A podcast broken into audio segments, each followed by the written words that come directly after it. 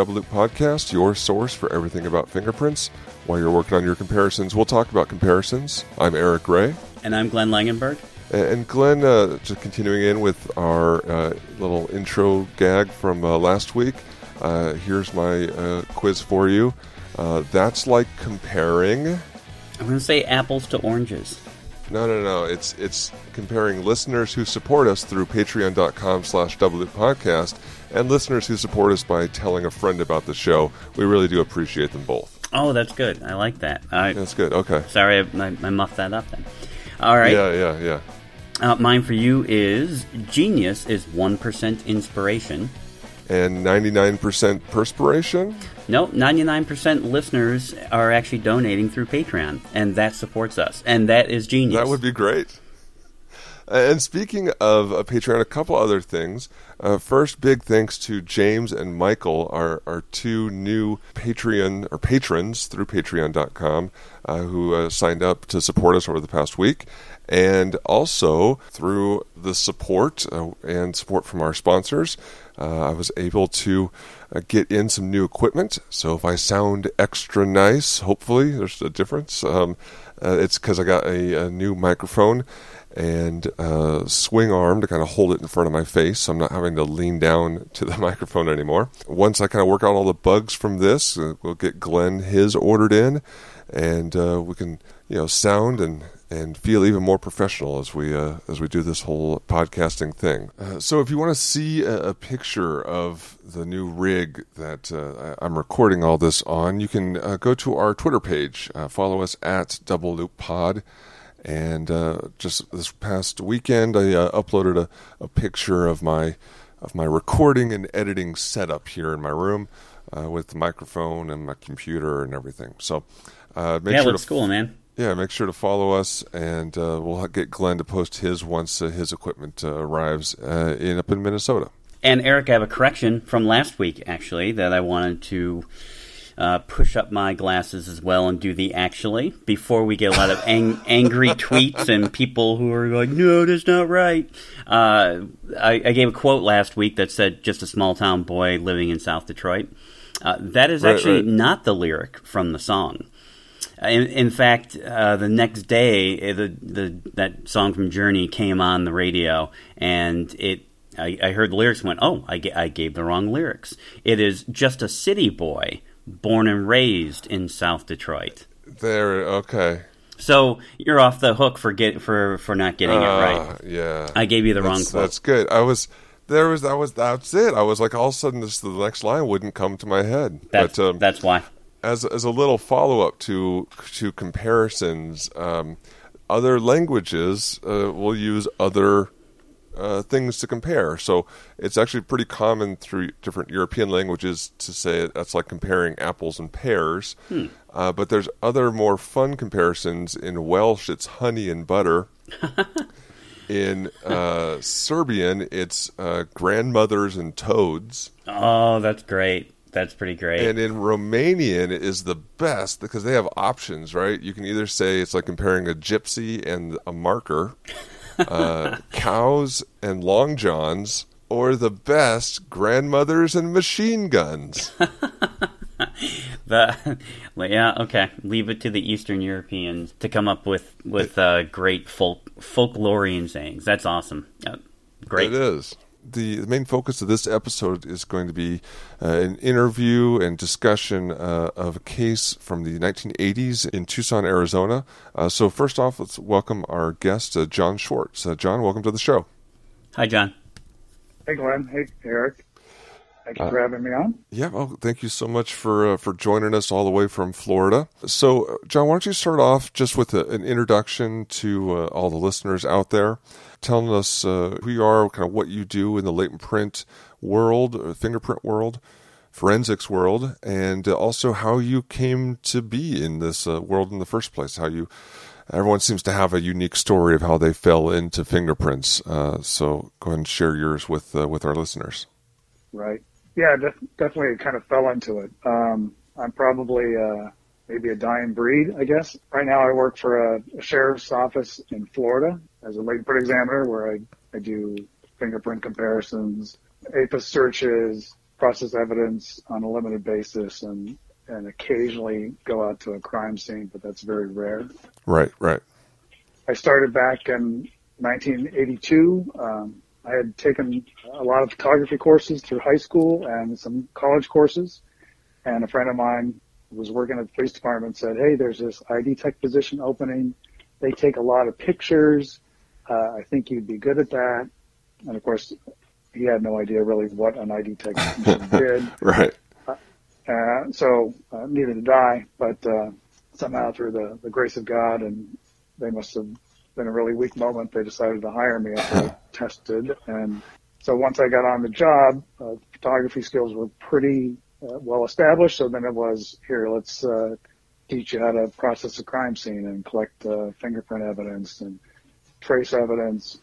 And we'll start teaching you how to do fingerprint comparisons and also uh, classify fingerprint cards that we would work on every day.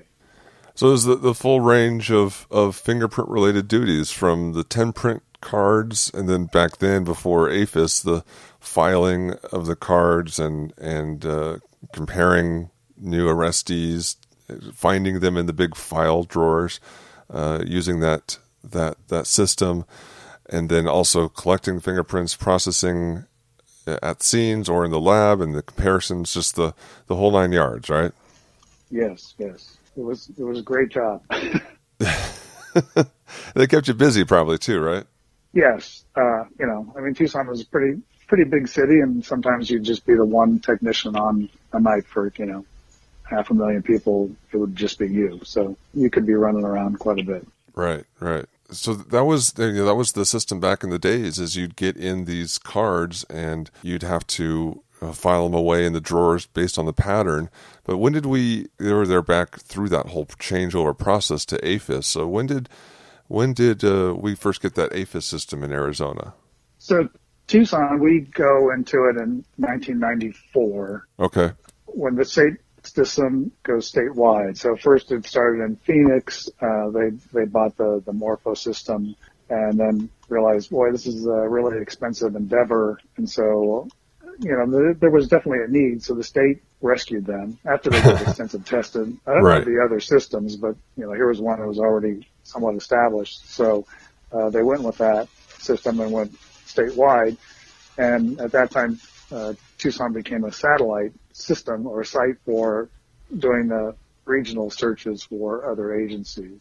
Right. That was in 94. But prior to that, it was all, I'd go to the jail every night, pick up all the arrest cards, bring them back, sort them out between first time offenders and, and people that had been arrested previously, classify those fingerprint cards. Eventually we would do a search to see if they were in that system or not.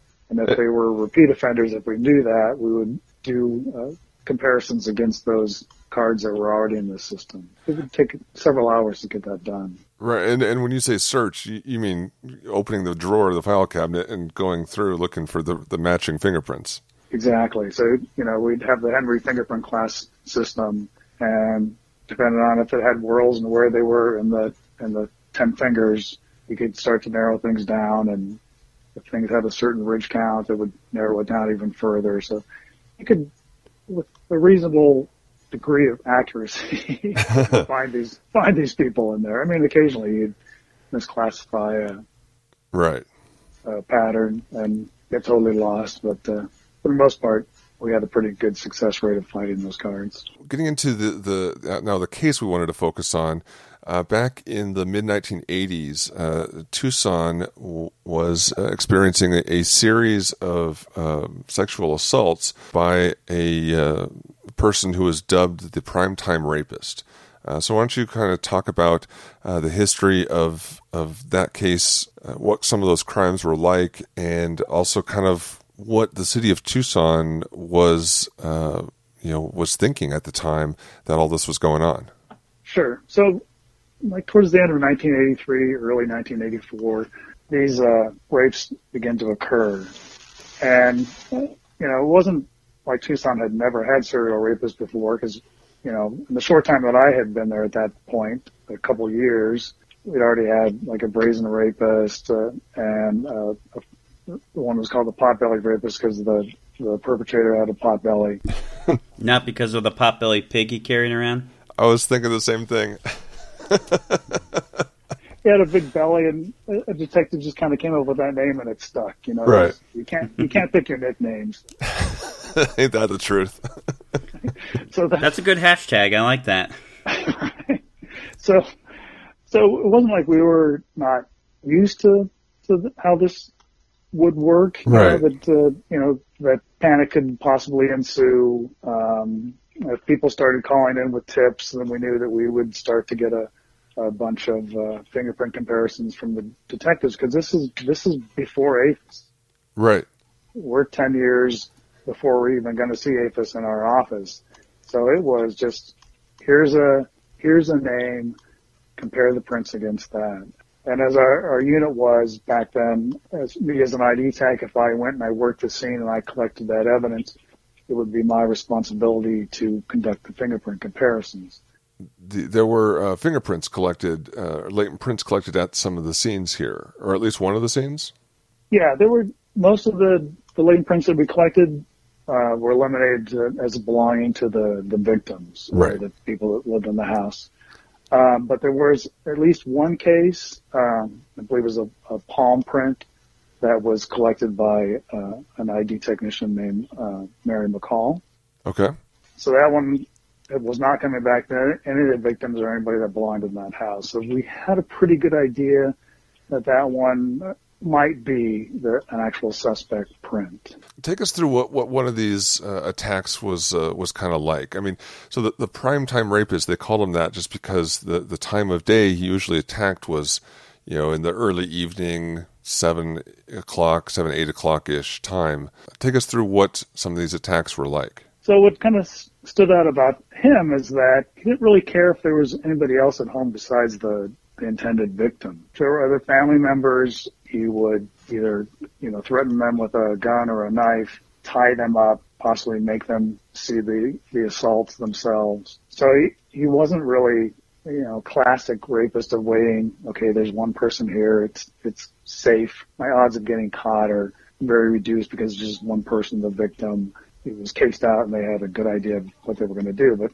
here it's two or three people there at the house and it, that didn't stop him where you would think most people would back off from that. He just went in and, and committed his crime. Yeah, the the uh, in, in, reading up about the case, there were 30 incidents that took place. Uh, you know, all believed to be from the same uh, attacker between 83 and 86 in Tucson, and there were a total of 90 people uh, home in those 30 attacks. So, uh, you know, usually on average, three people in the house. And some of the uh, attacks in this news story I'm reading from the Tucson Citizen, they talk about in uh, 84, a 41 year old woman and her 15 year old daughter were assaulted by the man, while three other people, including you know, two other kids, were also home. Uh, another one in late 85, just before Christmas. Uh, four family members were held at gunpoint. Uh, he rapes a 34 year old woman and a five year old girl, and then forces the husband to re- withdraw $15,000 from the bank account. So there's, like you're saying, multiple people home, and this isn't, you know, a single woman, you know, at 3 a.m. Uh, that's being attacked. It's entire families uh, while they're just watching primetime TV. And, and and did he generally come in through the front door or a window? Did he sneak in or bust the door in? What was the the point of entry typically? Yeah, I think it would usually be the back door. So when it comes out later on to reveal actually who he is, I mean he does air conditioning work, so he he has a good idea of the layout of houses. Okay. I don't know if you actually there was a technician that came and worked on their air conditioning and heating systems, and then he would know the layout. But I believe most of them were probably the rear door. I, I, don't, I don't really remember anything being broken, but I could be totally wrong on that. One of the articles here just says an unlocked door. Doesn't look like it's necessarily a blitz attack, knocking things over or breaking a door down, but just uh, all of a sudden you're watching TV and you look up and there's someone behind you with a gun. So, right. So you can definitely relate to if this is going on in your community, and it's not a matter of safety of numbers because it's not. You, you know, he's coming in and there's more than one person. Right. and your this assaults they're still occurring. So that could definitely create a not so much a panic, but a, definitely a concern in your community of well, this is different. What's what's going on here, and, and how do we protect ourselves from this? So And by 86, there's a whole task force uh, in Tucson PD assigned to just this case. correct, yes. Uh, all right, so take us through what happens next with this uh, the suspect that they uh, they initially bring in. So what happens is composites have come out. So obviously people are looking at a composite saying, oh, I know this person I know looks like this. And so they're calling in tips. And of course the detectives are then giving us the names to, to compare against. But, uh, one night our clerk typist, she is out jogging at a local high school track.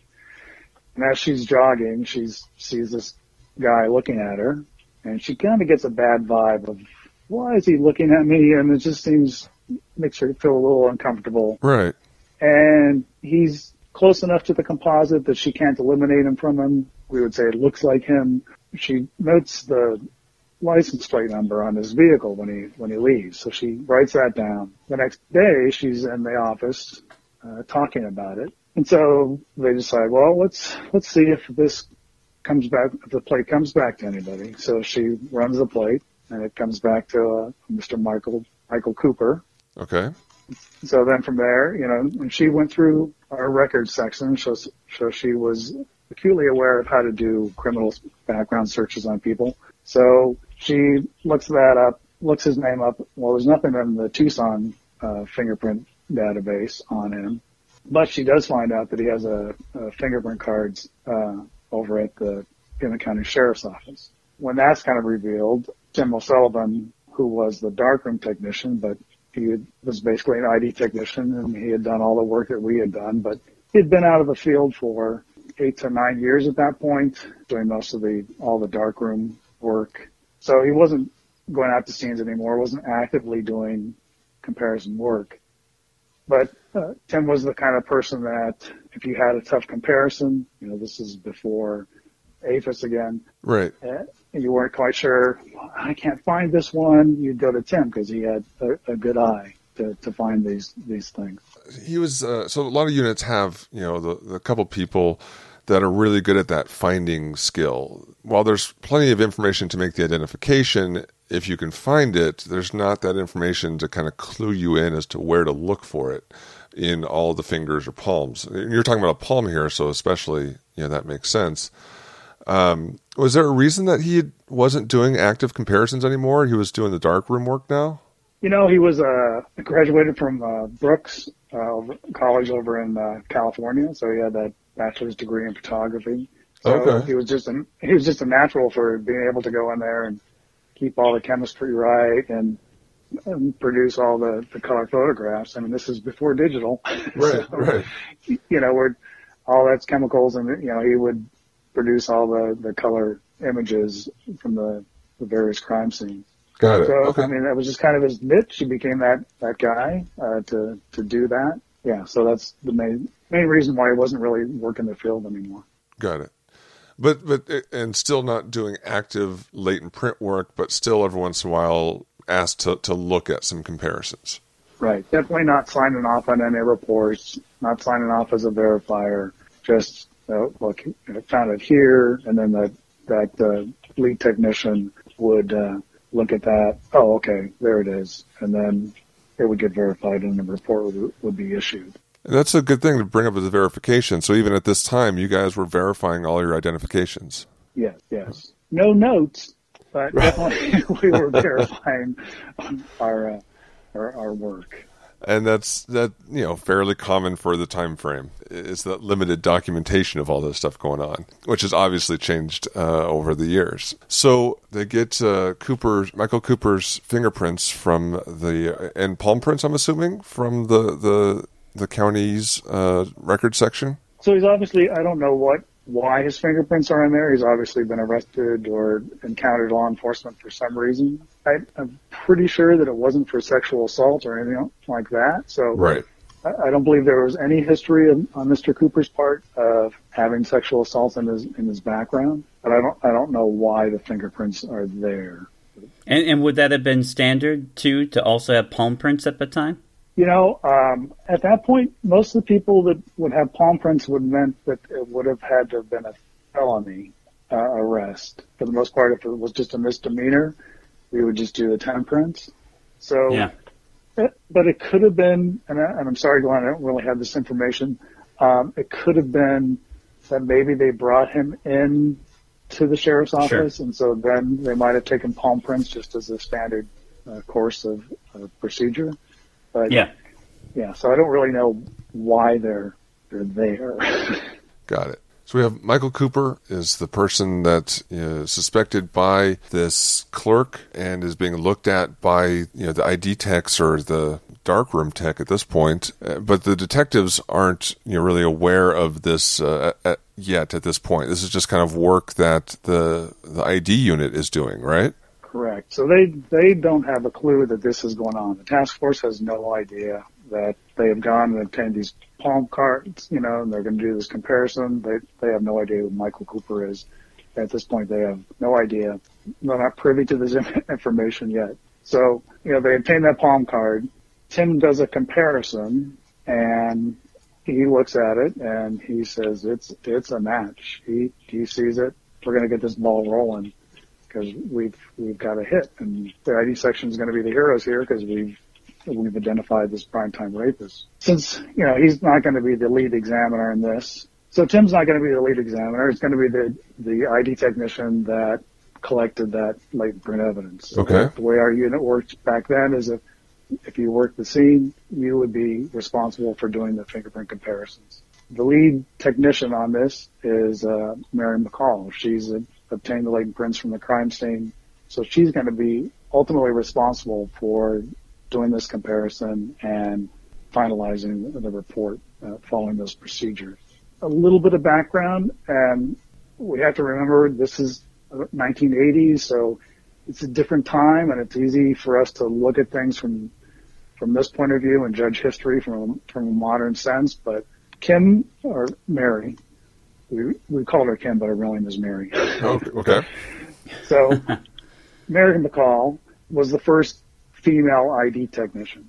So you can imagine uh, that a little bit of pressure, probably hazing, if you might say, that uh, you're the first one, you're really going to have to prove yourself. And while most of us might have taken the hazing as, okay, well, I can, I'm going to learn from this, or uh, just accepted it.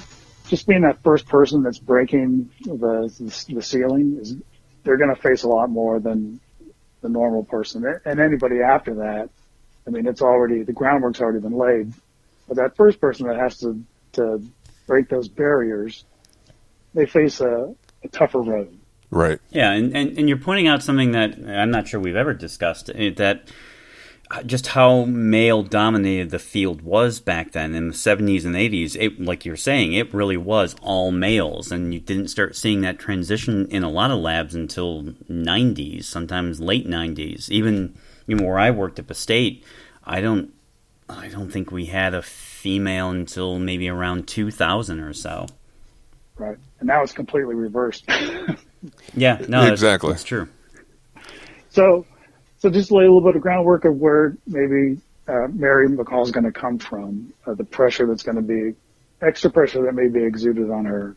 Uh, so just a little bit of groundwork there. Right. So Tim does the comparison, says it's a hit. And now this is the part that's kind of also kind of fuzzy, fuzzy too, because I've heard different accounts of what actually happened next. One account is that Tim uh, gives the fingerprint comparison to Gene Scott who was our supervisor of the ID section. Okay. And so Gene looks at it and agrees. Another version is Gene never looked at it. So hmm. there's really kind of this gray area that I'm not really sure what happens here. I could envision it happening of maybe you you don't see it, but you know this person has, so it's a confirmation bias of, well, if you can see it, I can see it, so yeah, it's got to yeah. be there.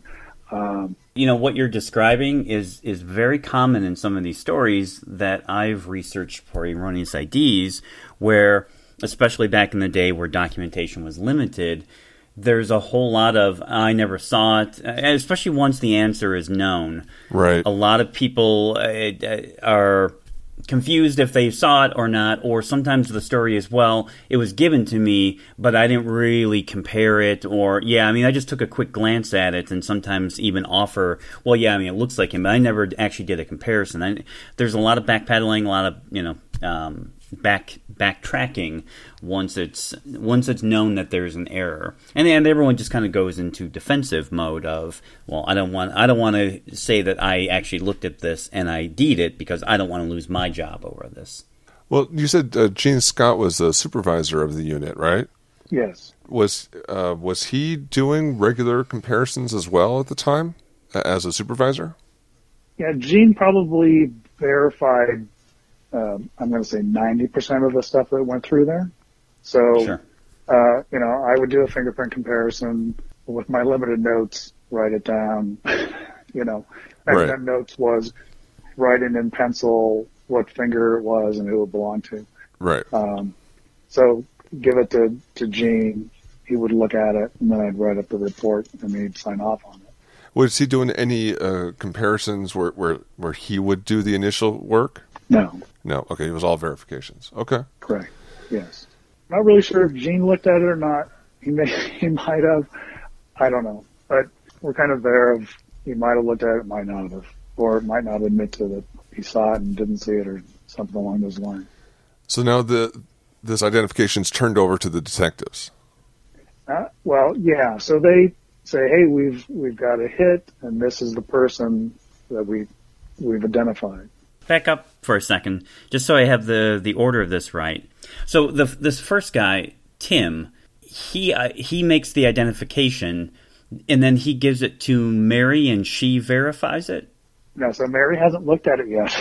Mary, okay, all right. So I just want to make sure then. So it goes to Tim, and then may or may not have gone to the supervisor, but still a report went out. Who wrote the report? The original report. Okay, no report has gone out at this point. Ah, okay. All right. That's why I'm confused. I see. Okay. So no report has been written. We had procedures, probably loosely followed. Uh, not like anything I would do ever even think about doing today. No, we know different, different time, different, different process back then. Exactly. So I believe that Gene Scott has somehow been involved. They call the task force and say, "Hey, we've got this this guy, Michael Cooper. We've identified him." So they are able to go out and, and pick him up. So this is probably happening probably sometime in early May of 1986. Probably in the day shift, which was seven in the morning to three in the afternoon. And this has probably occurred. Well, Mary McCall is working the evening shift and her day would start at, at three o'clock. Okay. So she comes in and they tell her, hey, we've identified the primetime rapist. You need to go over to the sheriff's office and palm print him and do the comparison and give them the answer. Right then, we're not following any procedure that we normally would have done because, you know, I would, wouldn't ever imagine sending somebody over to a, another agency doing that palm printing and then asking them to do the comparison there, but Yeah. our guidelines were so loose that you're just like, oh my gosh. So, so these things start to steamroll and Kim or Mary goes over there. She has to palm print Mr. Cooper, who's according to my, what I understand, he's already been interviewed extensively at this point. And so he's already stressed out about this. And now Mary has to palm print him and he's saying, I didn't do it. Like, you've got to, you know, you've got to help me. I didn't do this. And she's like, well, you've already, they've already identified you. And I, I just need to palm print you so I can do the comparison and make sure you're the right, your palms match the palms that we've already compared. And Right. she's in a situation that no one would ever want to be in.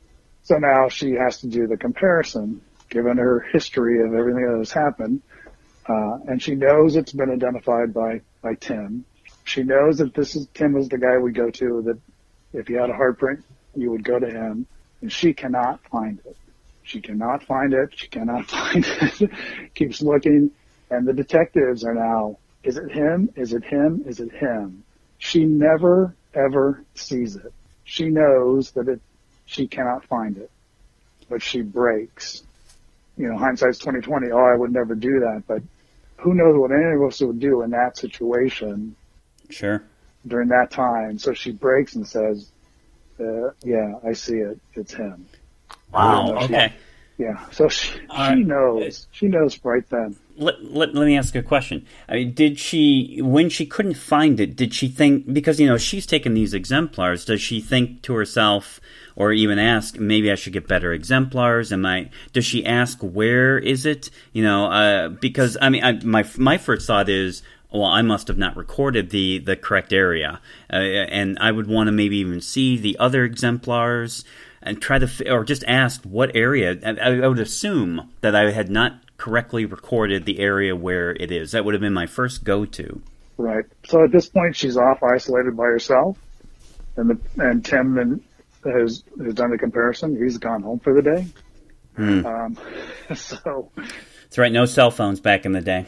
exactly. Um, yeah, I don't even think pagers were invented yet.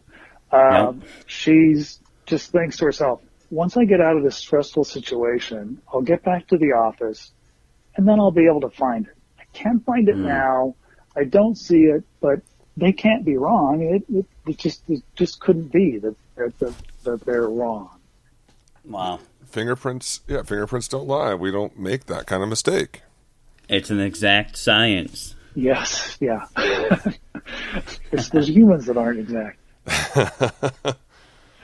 So she gets back and she looks again and she she can't find it. So she actually calls Tim at home and says, "I can't find this. I don't think it's a match." Well, you know, here that history comes into play, and Tim essentially kind of, I guess, I think he might have even laughed at her and said, "You just don't have any confidence in yourself. It's a hit. It's going to be fine. You know, it's good." So he just kind of brushes her off, and so she then she calls Gene Scott, and he just again brushes her off. We fine. We'll look at it tomorrow. You know, don't, it's going to be good. Gene, as a supervisor, really kind of shirks his responsibility at this point, and doesn't come in. He just kind of ignores her, uh, her ignores her pleas and her concerns. So it's not until uh, the midnight person comes in, which was the guy who, who trained most of us at that time. He comes in. Oh, no, you know, hold on. This is the guy I'm I'm already feeling bad for because this is the guy walking into a middle of a F storm and does not know what he's walking into. And and if I was Mary, I'd been like, "You got to look at this. You got to look at this." This is the guy I think I feel the worst for right now. Yeah, well, this guy was so even keeled that it would not bother him at all. Uh-huh. so, so I mean, he's the perfect guy to be here because he wasn't going to be intimidated by anybody. He would just look at it and he would not be afraid to be start making phone calls. So luckily, he's the one. He's the one that comes in, and and it is Mary is like, you need to look at this. You need to look at this, and he looks at it and he's like, nope, that is not that's not that's not him. That does not belong to him at all. And so Wow. then he he calls the supervisor, and then now it's coming from this guy. So now, Like the trainer guy. So, yeah. right, right. So now they know. Oh, okay, something's wrong. You know, it's not till the next morning they come in. Tim now looks at it. He can't find it. I don't know if Gene looks at it again, but he can't find it obviously because it's not him. You know, and then the, the the sad part is, I guess, me being part of that unit. The saddest part that I have is as a unit, we just didn't say we made a mistake and it's our fault. It was, you know, there's some points of agreement and, but we're going to send this off to the FBI. We're going to delay this. Uh, so, you know, I really kind of regret that as a unit. We just didn't own up to it right away. Uh, but, but as you said earlier, Glenn, is kind of a, that typical human thing of don't want to really take blame. Let me, let's just try to dif- Right. diffuse this and, and deflect it. Hey, can can let, can I ask this because I assume we don't actually have the images of the latent and unknown. Uh, you, uh, you said it was a palm print. Can you describe the area of the palm, quantity, quality? Is this pretty marginal? Is this is there a lot of information? Just walk us through that a little bit. Yeah, unfortunately, I I don't have those images, and I don't ever remember looking at that image. So what happens later on is uh, all that all that casework, anything that's related to the primetime rapist, that is taken away from us. um, so there's a yeah, there's a big lawsuit, right? yeah, the lawsuit uh, ensues, but maybe we can get into a little bit later just how other agencies treated us. Um, sure. Which I think is kind of interesting. Okay, all right. So we don't have the images, so we we don't know. I was just wondering if you even recall what area of the palm we're talking about, like a delta or hypothenar or something, or. Yeah, I'm not sure. Sorry. Yeah. Okay. Yeah, you know, and unfortunately, uh, things that have also occurred. Well, Mary knows that this is not a good idea. Well, the city, the police department, and the sheriffs and the task force, they've had a press conference. Right. We've got the guy. Oh. We, you know, so it's it's really blown. Yeah. so it's no hiding, and then you know, one day you're you're the hero, and the next day you're the goat. The next day there's another press conference, and they're saying well, fingerprints isn't an exact science and we're going to send this off to the FBI. There's some points of comparison, but some points that don't match and, you know, the typical cover. It's interesting to note that the detectives that were doing the interviewing, interrogation of Michael Cooper, they got a sense pretty early on that something wasn't right. Mm. They didn't think that they had the right guy. But it comes out, uh, Eric, you had talked earlier, maybe off mic, about the appeal process and for the, the lawsuit that ensued. The detectives had decided ahead of time if they got that person that they would really kind of force the issue and not let them speak to an attorney kind of a violation of his Miranda rights. Absolutely, yeah. so, the, yeah, so they kind of followed that practice a little bit, which was part of the reason for the lawsuit. I mean, Michael Cooper was only, only Michael Cooper was in, in jail for one night. Problem was they didn't let him make phone calls. His family had no idea where he was. A lot of things that just really kind of make you cringe when you look at it. Yeah, reading through the some of the transcript here, you can search for it uh, online uh, about the the later lawsuit that uh, that came from this, and they go through a lot more detail than we're going to cover here. What happened during the interrogation? Yeah, lots of things going wrong of you know even if someone expressed some doubts, being sent back in there to really hammer this guy and uh, force him to confess. Uh, but it's it's May seventh uh, is when he's arrested, and there's this big press conference. May eighth when he is released, and there's another press conference uh, saying that he's not the guy. And then uh, again, on this is going off of the, the court case documentation. Uh, May 9th, the uh, fingerprints are given to the state crime lab uh, for review, and they say that they don't belong to Michael Cooper. Right. Hey, uh, guys, before we get into the fallout here, which I, I think is pretty fascinating, we're going to have to do a quick shout out for one of our sponsors. And I just want to let everyone know that this episode is sponsored by Idemia, the global leader in augmented identity. Their technology has combined digital and cloud expertise to bring efficiency and next generation user experiences to their customers. Idemia has launched a new product called Case AFIS. It is a portable latent print examination tool supported by the full power of Idemia's MBIS matching algorithms. It's a totally standalone system, doesn't need to connect to your main AFIS or internet, no security, firewall, or CJIS permissions. It's AFIS on a laptop. Case AFIS enables latent print examiners to solve complex and difficult cases faster by searching latent prints collected at a crime scene against known prints on a case by case basis. John, in this case, Mary could have taken the palm print from her suspect, could have taken the palm print from the crime scene, and could have searched against it and would have found there is no correspondence there. And this tool will improve your casework efficiency and reduce erroneous exclusions, and may, in this case we've been talking about, could have prevented an erroneous identification. Anyway, learn more about Idemia and Case AFIS by contacting us at info.usa at idemia.com. Solve your cases faster today with Case AFIS. I and I, I know that's our, our sponsorship there, but I actually do believe that would have been a very effective tool if no correspondence comes back in a case like this. It would really make you go, all right, something something's hinky here. Right. So, John, uh, Michael Cooper is you know released after that that night in jail what happens next to all these people involved? Uh, the supervisor, Tim, the you know the guy who initially said it was an ID, Mary. Uh, what uh, what's kind of the fallout within the Tucson Police Department after all this?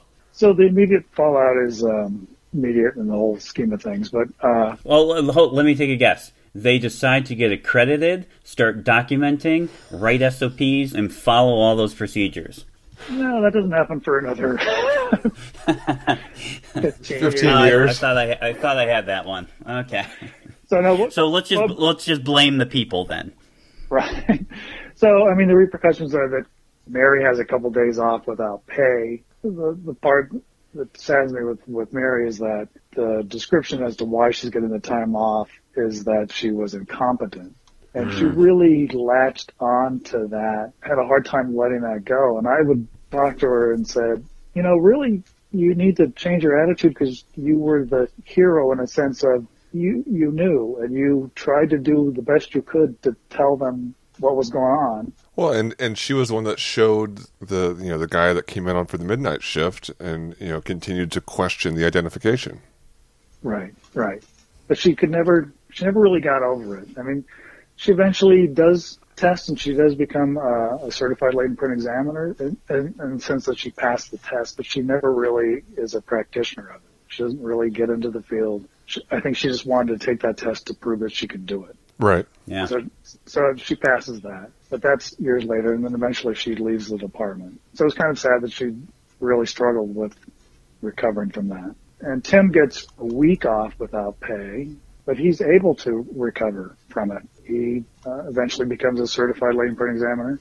And, and part of the things that happens uh, from this incident is that we become, uh, they specialize a unit. So they mm-hmm. do a, just a specialized latent print examiner unit. They're just going to be doing the comparisons. It's not going to be spread out amongst all of us. We're not going to be doing comparisons on midnight, midnights when you're half asleep. Uh, so that was kind of a good thing that it gets a specialized unit. So we have two examiners, yeah. and Tim becomes one of those examiners. He passes the certification test, so he becomes uh, a certified latent print examiner. Works in the unit for a few years. He's actually was asked by the FBI to go and do a presentation on uh, recovering uh, from uh, uh, an erroneous or a bad ident. That's fascinating. No, that that last part there, considering that we never got that from the FBI after Mayfield, that is fascinating to me. so, like, how to continue on? What what, what was uh, that presentation that they were hoping for? Well, it's just he was going to give a speech, but unfortunately, right. uh, he came down with colon cancer and, and oh. passed away. So. The supervisor at that point, Mr. John Neely, actually went and did a presentation about how to recover because back at that time, and yeah. it was if you made a bad ident, your career was over. Right, right. Well, so when was uh, when did they make that request? Um, is this before Mayfield, or is this did that come after? It's before Mayfield because okay. Tim passed away, I believe, in 1994, 93. Okay. So it would have been before that. So 92, 93, around there, I think, is when uh, John Neely went to the FBI and, and made the presentation. Got it. And the presentation was at the FBI, not the II or anything like that. It was it was just to the FBI. Yes. Interesting. Mm, interesting. Yeah, indeed. And then the other Gene Scott. So Gene Scott gets demoted, not so much because of you know a bad ident, but because as a supervisor he didn't follow up on his employees' concerns. Got it. Yeah. He gets demoted from that. Okay. Right, so, uh, just going to jump in here as we get to this aftermath. And for listeners, especially those who aren't latent print examiners, I mean, everything we've been talking about you know, there there really was this cultural stigma that if you made an erroneous ID in many units, the threat was that you would lose your job. Certainly lose certification for a year if you were certified. There's no doubt about that. But the threat was always that you would lose your job, you'd never be able to recover. And the idea being is that in some states you would be giglioed or blacklisted in some way that if you ever went to give testimony, that it would always come up and haunt you. Now, I know that there are agencies, for example, like the RCMP, that even until recently, and I say until recently, they had a view that no, no, you make an erroneous ID and you're out, you're back on the road. And, and in some police organizations, this was an option. If if your latent print examiner who was also a police officer made an erroneous ID, they could be back on the road or some other job. They didn't lose their pension or, or get kicked out of the agency altogether unless there was malfeasance or you know lying or some other criminal activity. But if it was just you know an honest mistake then they would usually get shifted around. This was always a threat and although i think simon cole and others have looked at this historically sometimes that was true. And like in this case you're describing john where he you know the, at least the supervisor was demoted but it wasn't about the erroneous id it was about his his actions but it doesn't sound like they lost their job but they might have lost their confidence and had other impacts so it, it's interesting. This was the threat, but in practice, it wasn't always the case that people lost their jobs. There was just all this other fallout, and I'm guessing that, as we're going to get to here, other examiners around you guys and how you were treated uh, throughout all of this. Right. So that, that's that's a, a good kind of uh, way to move into this. How did uh, in the unit, just within your group, how did how did you guys view? I mean, you kind of already talked about how you viewed Mary, and it seemed like she was taking it the hardest on herself when you or maybe other people around her was trying to say, no, actually, you were one of the big reasons why this mistake was discovered. Um, what about the rest of the unit in how they reacted to Gene Scott or Tim O'Sullivan? Did that change at all? That dynamic? Was he still the guy you went to for the tough ones? Uh, no. I, I, I, I don't think at that point, you know, that he would have wanted to have looked at them. Right. Yeah. You know, I, I think we just kind of, you know, part of it was, okay, well, we've made a mistake. Now, you know, all this dirty laundry is thrown out and you're, we're your scapegoat. Uh, so there was that, that kind of defensive, uh, posture. I considered Tim a good friend. I considered Mary a good friend. So, I mean, my feeling towards them was more empathy than I wasn't mad at Tim for making the bad mistake. I think most of us weren't really mad at him. We just thought, well, that happened, and thank God it wasn't me. yeah, yeah, I can definitely see that reaction. What about the rest of you know the community? Uh, because I mean, it, gets out. Obviously, uh, the state crime lab uh, or state latent print unit at the time uh, takes a look at it and says that uh, it was not an identification; it was a mistake. How did how did you guys become viewed in the rest of the state uh, community? Yeah, so not favorably. they obviously, in, in good practice, they took all of that casework and redid the comparisons that we'd already done, that we'd identified to, to the victims and, and various people. So okay. they redid that uh, just to make sure that we didn't make any other bad mistakes. And I remember there was a case that involved me that I had done a super glue print. It was off a cotton ball dispenser and it was clear acrylic plastic. And so, you know, you've got this white image from the super glue. Attempted to photograph it, not very, not really successfully, but enough that I could capture it and I was able to do a comparison and identified it to the victim. Well, the state said, no, that's a bad ID.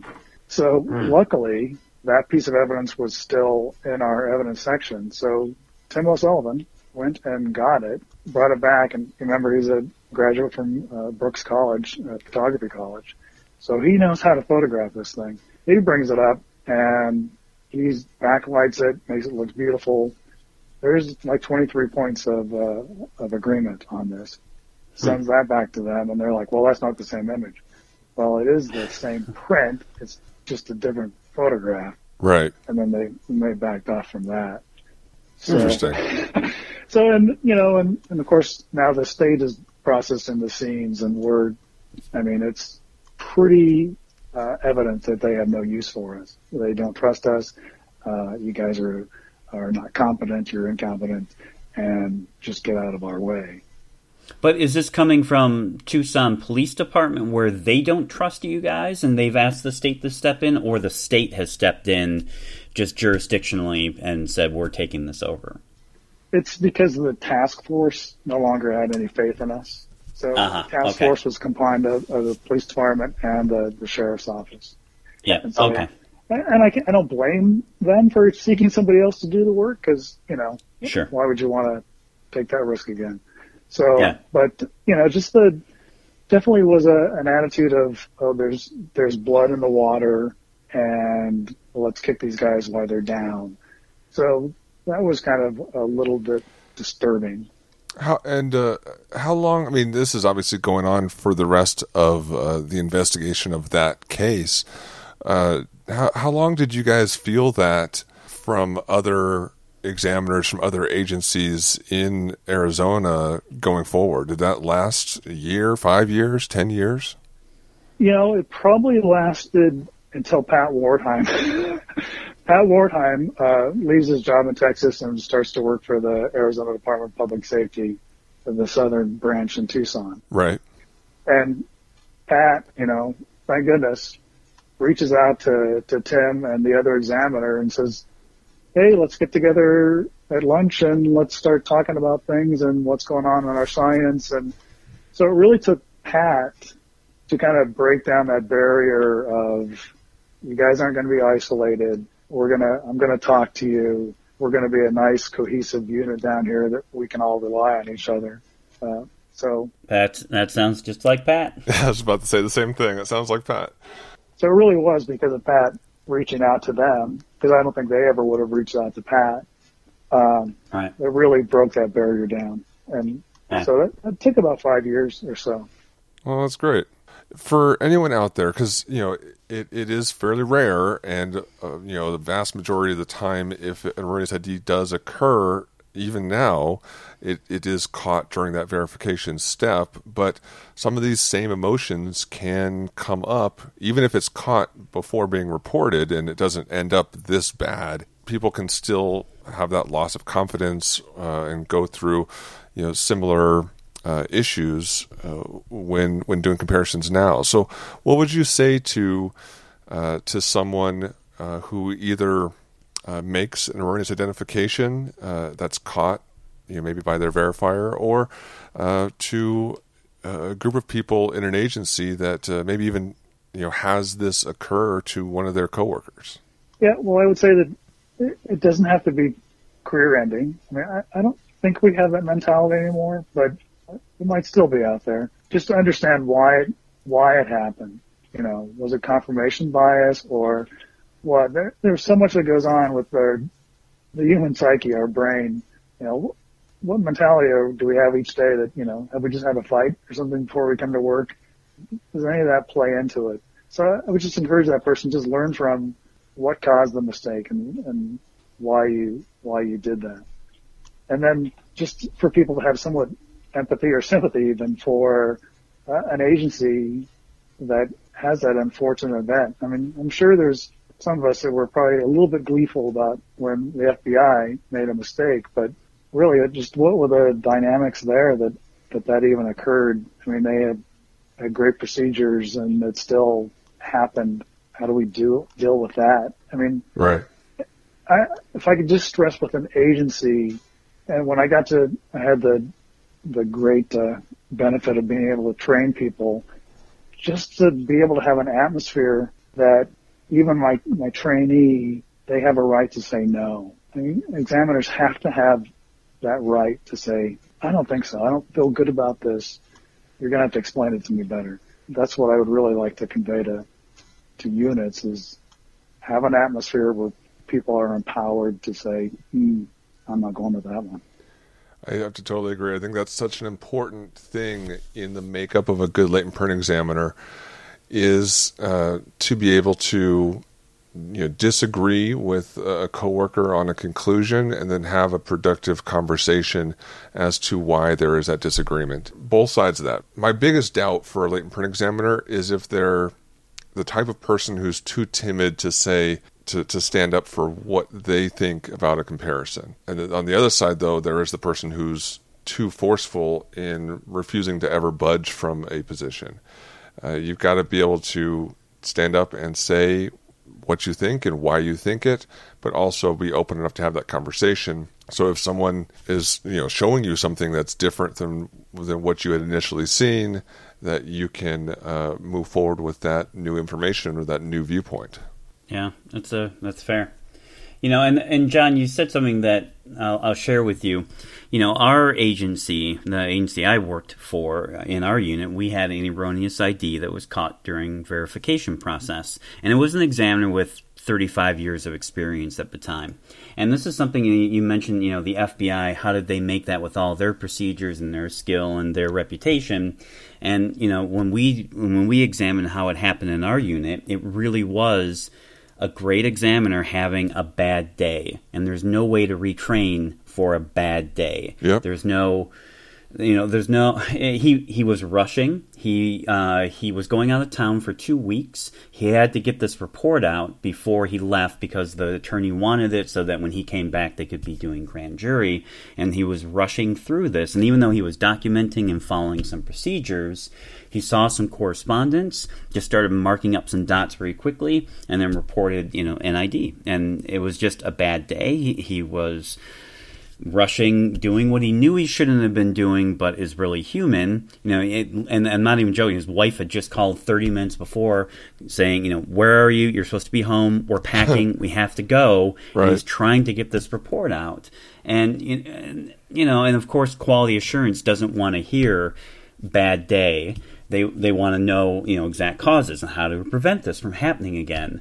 And like you said, there's just this human element that's going to happen and sometimes we have to accept that bad things will happen.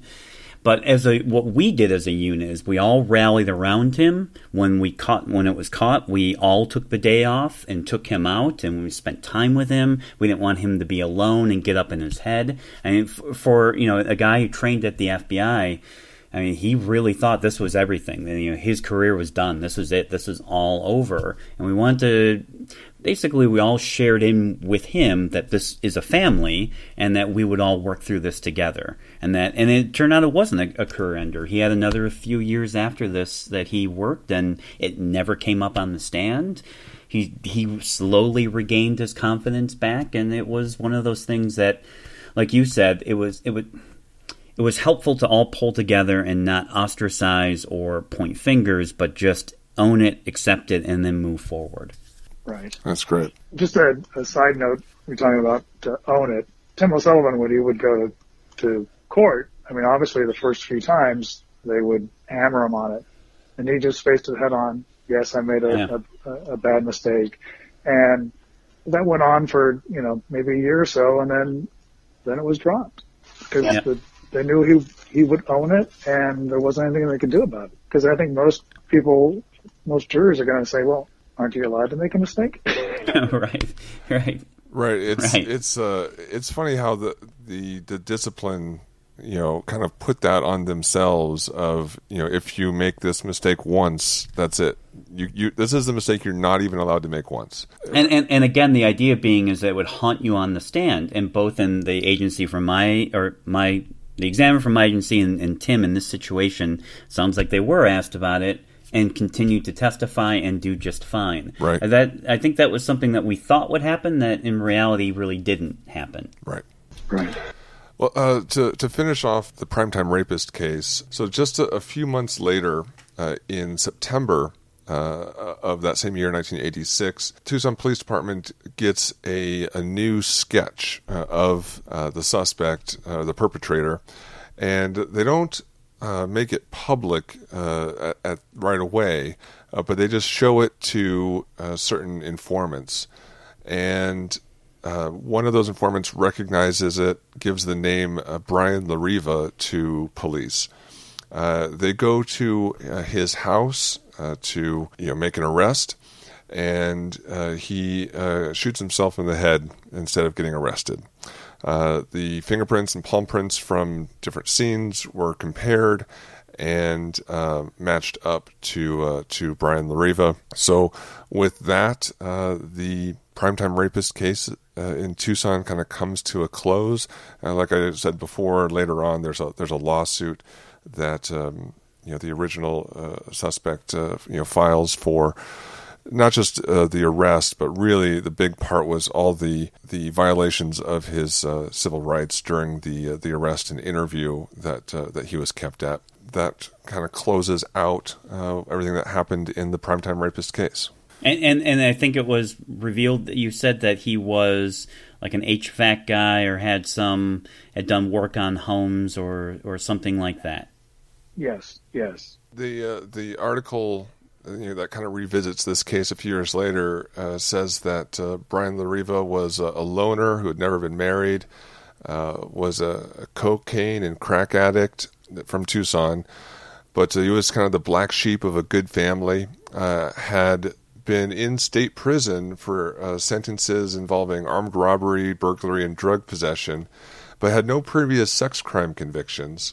But uh, he was released in April of 1983, and the uh, primetime attack started just eight days later. Wow.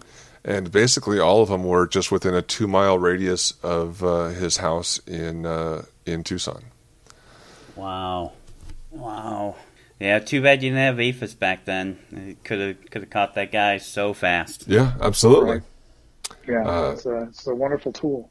I mean, heck, it was just right around that same time in '84, I believe, that uh, you, know, you get the kind of the first big use of AFIS to help solve a crime with uh, Richard Ramirez, the the Night Stalker.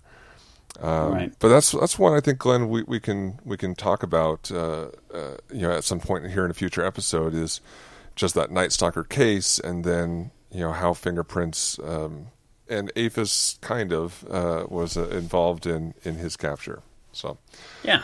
In fact, I think I know someone that worked that case. So we'll have to reach out to them see if oh, they'd uh, they'd like to to, sh- to share. Yeah.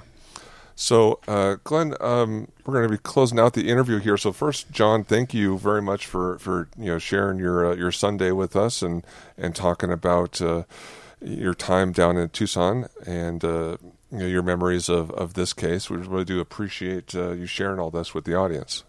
Uh, it's been my pleasure. Thanks for uh, allowing me to, to come on your show, and, and I appreciate uh, what you guys are doing with this podcast. It's uh, it's beneficial to me as a latent print examiner, and I'm sure I'm hoping your audience enjoys the talks and discussions that you have out there. Yeah, absolutely. Um, yeah, thanks. Uh, you know, I just I just don't know how many listeners realize how common erroneous IDs actually are. I think they're a lot more common than people realize. And I know so many very very good examiners who have made erroneous IDs, and they were they were very fearful to disclose it or even you know tell me and they you know they, and then once i you know they, they did tell me i said look you're you you actually join the ranks of a lot of good, well-known examiners. Right. It, it's not it and it, it's this thing that people don't want to talk about. But I think if everyone came forward and actually, you know, raised their hand about how many you know have have had an erroneous ID, I think people would be surprised. And like you said, Eric, it's a fairly rare event, but not so rare that it, that I suspect every examiner knows an examiner who has actually made an erroneous ID. So, Glenn, um, you have some classes coming up you wanted to mention, right? Yeah, just uh, very quickly, we added a new class, and this is this uh, class that uses this case AFIS. If they don't have a case AFIS, they can come and test it out. And it, it looks at ca- uh, documentation using case AFIS approach, some statistical modeling, etc. It's a new class in Southern California. They can go to ronsmithandassociates.com to register. It's January 8th through the 10th in Anaheim, California, and in fact, uh, we just got uh, what's the word Accept, uh, accepted for certification credit. So the, great, the credits in the in the class will go towards IAI latent print certification. Uh, two new classes also added at ronsmithandassociates.com. One is an exclusion and sufficiency class in Baton Rouge that is April 29th to May 3rd, and then an advanced ACE V applications course that is in New Jersey, April 8th through the 12th. Very excited to add three classes. Please go to ronsmithandassociates.com to register for those. Fantastic. All right. Uh, well, remember if you have uh, any stories you want to share, whether they be you know anonymous or uh, shared with your name, you can email us Eric at rayforensics.com or Glenn at eliteforensicservices.com. Uh, you can join in the conversation with all of that. Uh, or you can just follow us on Twitter at Double Loop Pod. And a new Making a Murderer has dropped on Netflix, so I'm sure we'll be doing that very, very soon here. I will, I will be binge watching in the next week. Yeah, me too. And uh, that's definitely something we're, we're going to do at least one episode on. Depends on how much uh, you know new material is there for us to review and digest and and analyze and just give our forensic scientists perspective on uh, that whole documentary and uh, that whole situation that's been ongoing through lots of appeals and and and everything. So uh, that's going to be exciting, and look for that here in the next few weeks. You can also uh, find us uh, on Stitcher, SoundCloud, or on iTunes. Uh, wherever you listen to podcasts, you can find us. But where you do listen to us, uh, please give us some ratings and reviews. Uh, that'll help us out as well. you know, share share the podcast with a friend who might be interested in forensic science, fingerprints, or or just uh, you know true crime kinds of stories. You can go to patreon.com slash double loop podcast if you want to uh, you know help support the show. Like I mentioned at the beginning, I got a new microphone set up, so hopefully this sounds you know really nice uh, for everybody and uh, Glenn's is going to be arriving here in the next couple weeks. Uh, so you can uh, help us uh, you move forward with uh, with that through contributions on Patreon.com. The topics discussed here and the opinions expressed belong to the speakers and not to any agency that they work for, and that goes for our guests as well. Uh, so with that, I'll sign off and talk to you guys next time. Bye, everybody. Have a good week.